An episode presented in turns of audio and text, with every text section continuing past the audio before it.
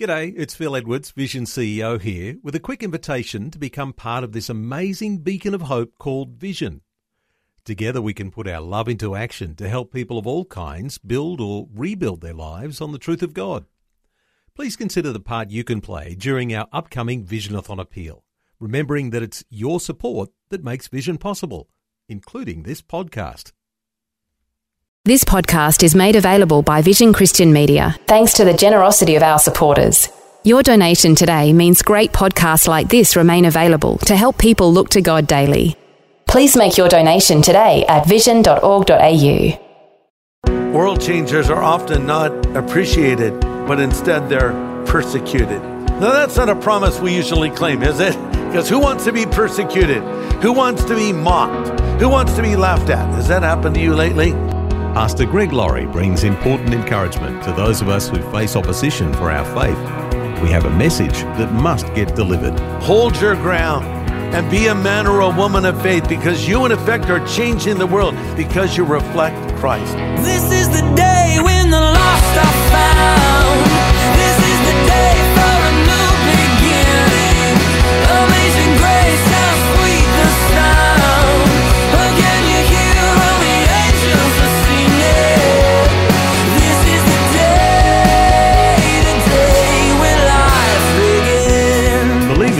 called to go forward for Christ.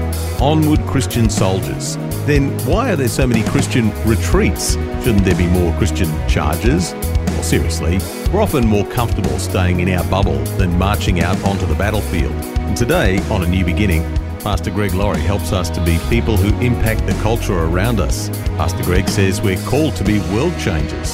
Some important principles on making sure we impact the world and not vice versa are coming up.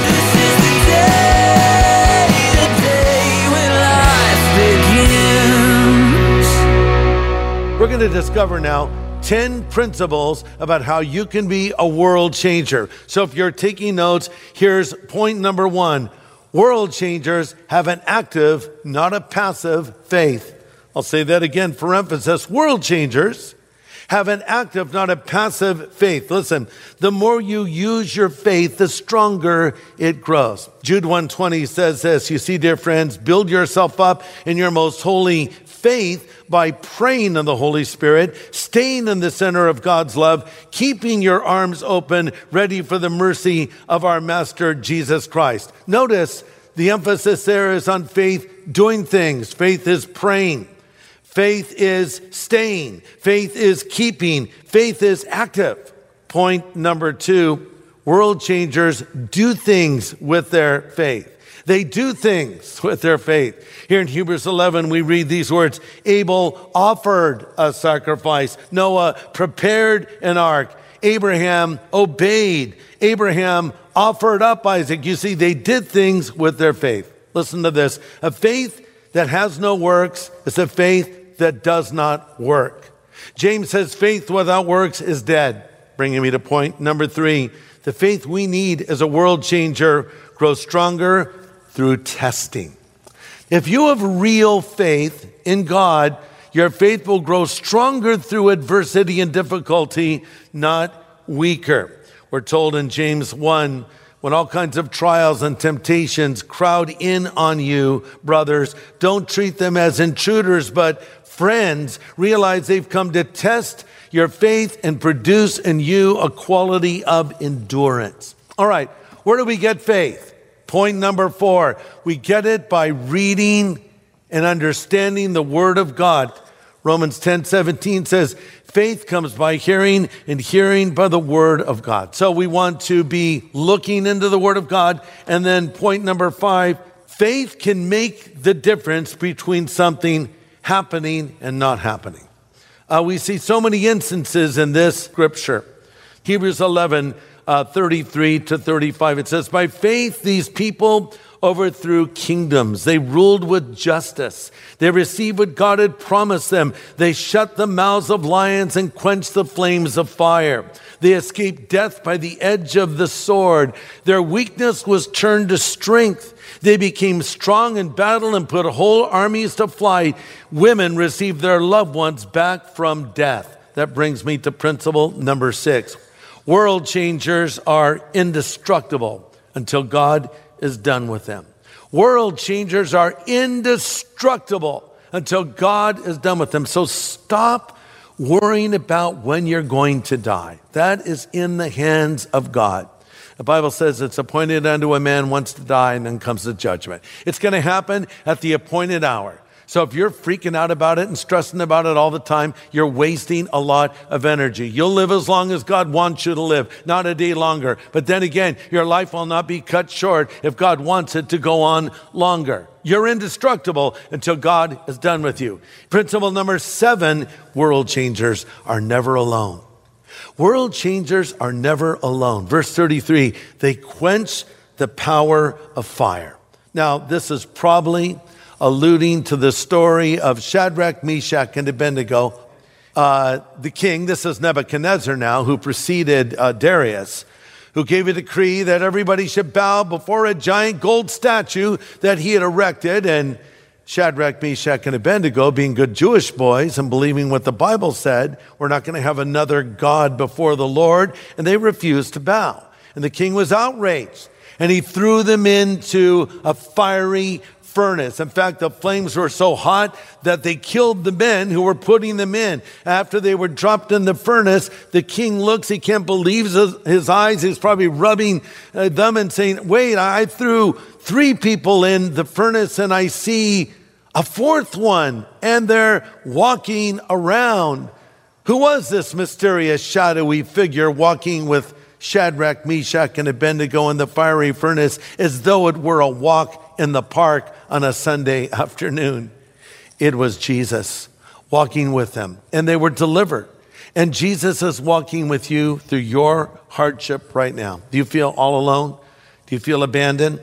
I want you to know that God is there and that God cares. And Jesus says, Lo, I am with you always, even to the end of the world. Here's another principle world changers apply their faith. They apply their faith. Look at verse 35 of Hebrews 11. Women receive their loved ones back to death. This is probably a reference to Elijah raising the widow's son to life again. So Elijah was a great prophet of the Lord, right? And uh, he went to a woman, a widow. She had very little money. She had a son, her most prized thing on earth, her beloved boy and he asked her if he could uh, crash at her house, if you will, if she could put him up.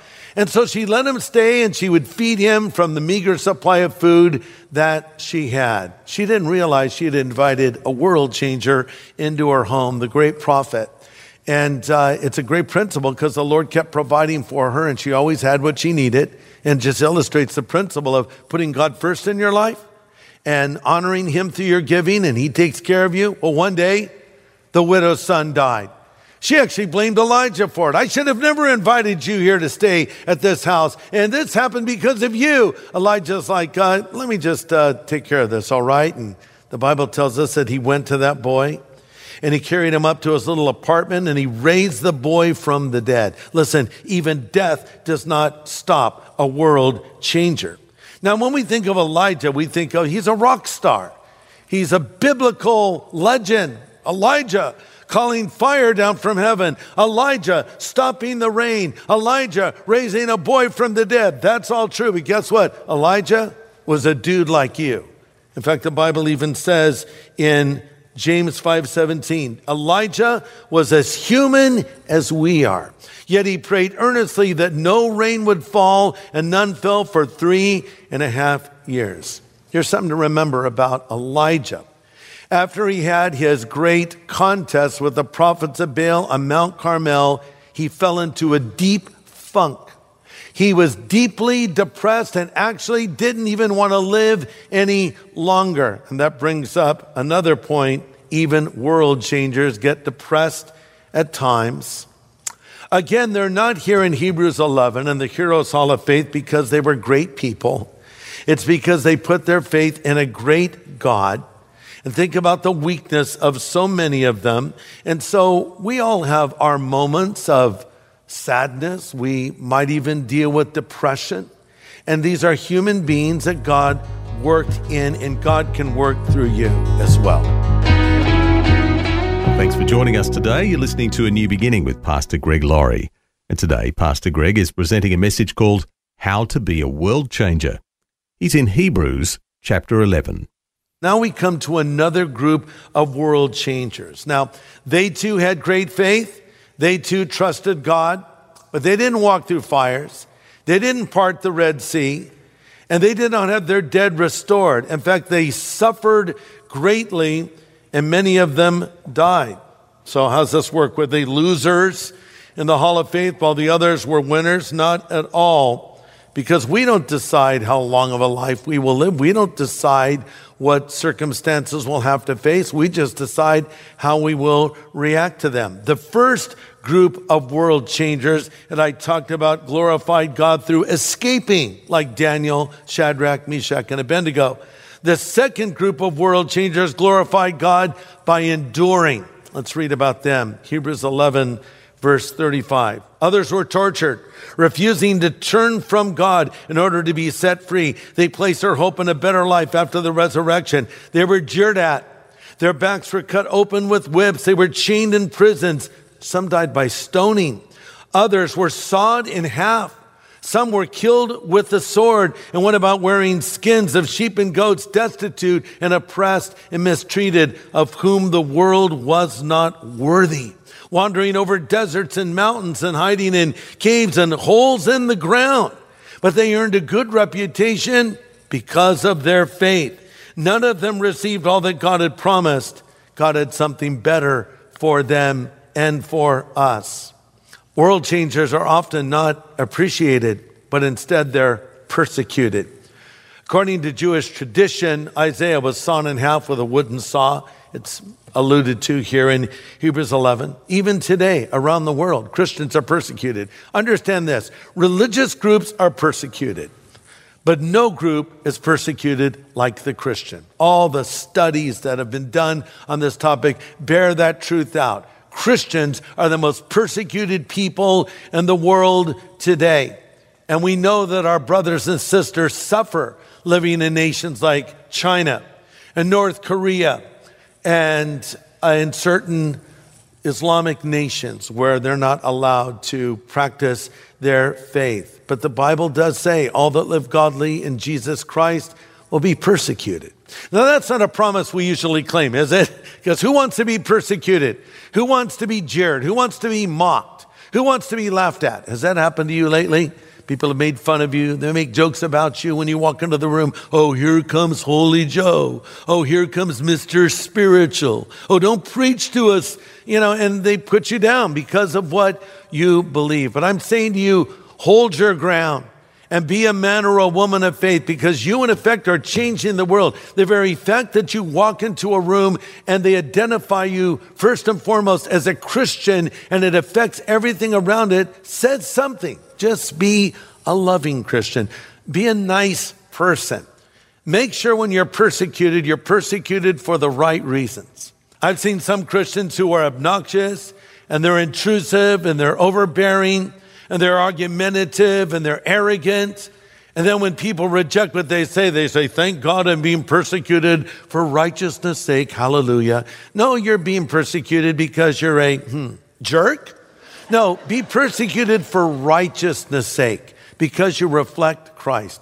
And that brings me to my last point. World changers have a reward waiting that will make it all worth it.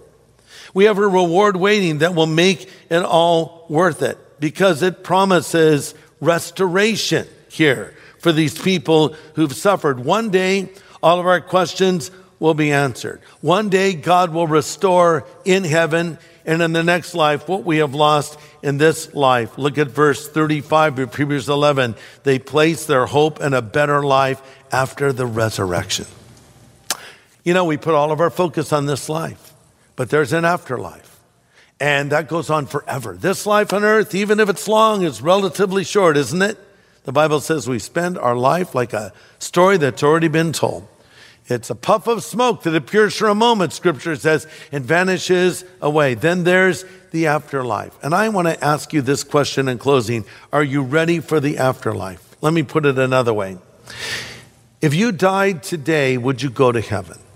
You say, Well, I hope so. I have faith in the good Lord and the man upstairs, and I've lived a good life. And well, that's all nice, but he doesn't want to just be the good Lord or the man upstairs. And a good life isn't going to get you to heaven because heaven is not for good people. that might surprise somebody right now. Heaven is not for good people, heaven is for forgiven people. You see, you can live a good life and not go to heaven. I'm not going to get to heaven because I'm a preacher. I'm not going to get to heaven because I've done X amount of good things. I'm going to get to heaven because I've put my faith in Jesus Christ as my Savior and Lord who died on the cross for me 2,000 years ago. And here's my question to you Have you done that? See, being a Christian is not just saying, well, I'm going to read the Bible now and go to church and say Christian things. No, no. Being a Christian is having Christ Himself come and take residence in your heart. The Bible says, For as many as received him, he gave them the power to become sons and daughters of God. Have you received Christ? You say, What do you mean, receive Christ? I mean, have you said to God, I'm a sinner, and I know Jesus is the Savior, and I want him to forgive me of my sin and come and live in my life? If you've not done that, you can do it right now. He stands at the door of your life and he knocks. And he says, If you'll hear his voice and open the door, he'll come in. Would you like your sin forgiven? Would you like to know that when you die, you will go to heaven? Would you like him to fill the big hole inside of you? Maybe you've been trying to fill with other things. He's just a prayer away. In a moment, I'm going to pray, and I would ask you to pray this prayer with me. Again, as I pray, pray this prayer. You could pray it out loud right here. Pray these words Lord Jesus, I know that I am a sinner. I know that I've fallen short of your glory, but I thank you for sending Jesus to die on the cross for my sin and to rise again from the dead. I turn from my sin. I repent of my sin. And I ask Jesus to come into my life right now to be my Savior and Lord, my God and my friend. In Jesus' name I pray. Amen.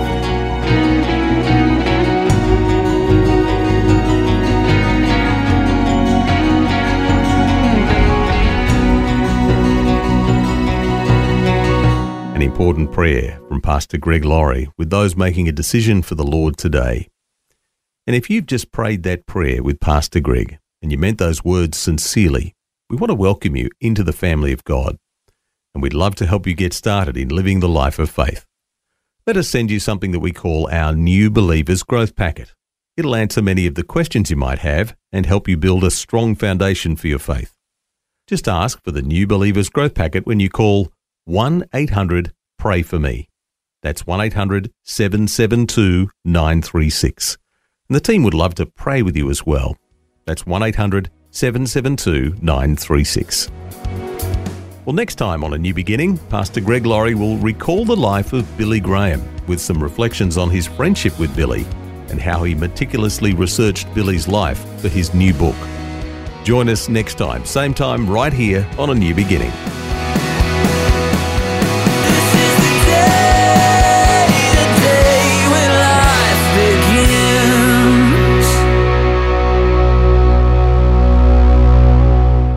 Now, for a copy of today's full message, get in touch with Vision Christian Store. It was called How to Be a World Changer. Just go to visionstore.org.au or call 1 800 00 50 11. Thanks for taking time to listen to this audio on demand from Vision Christian Media.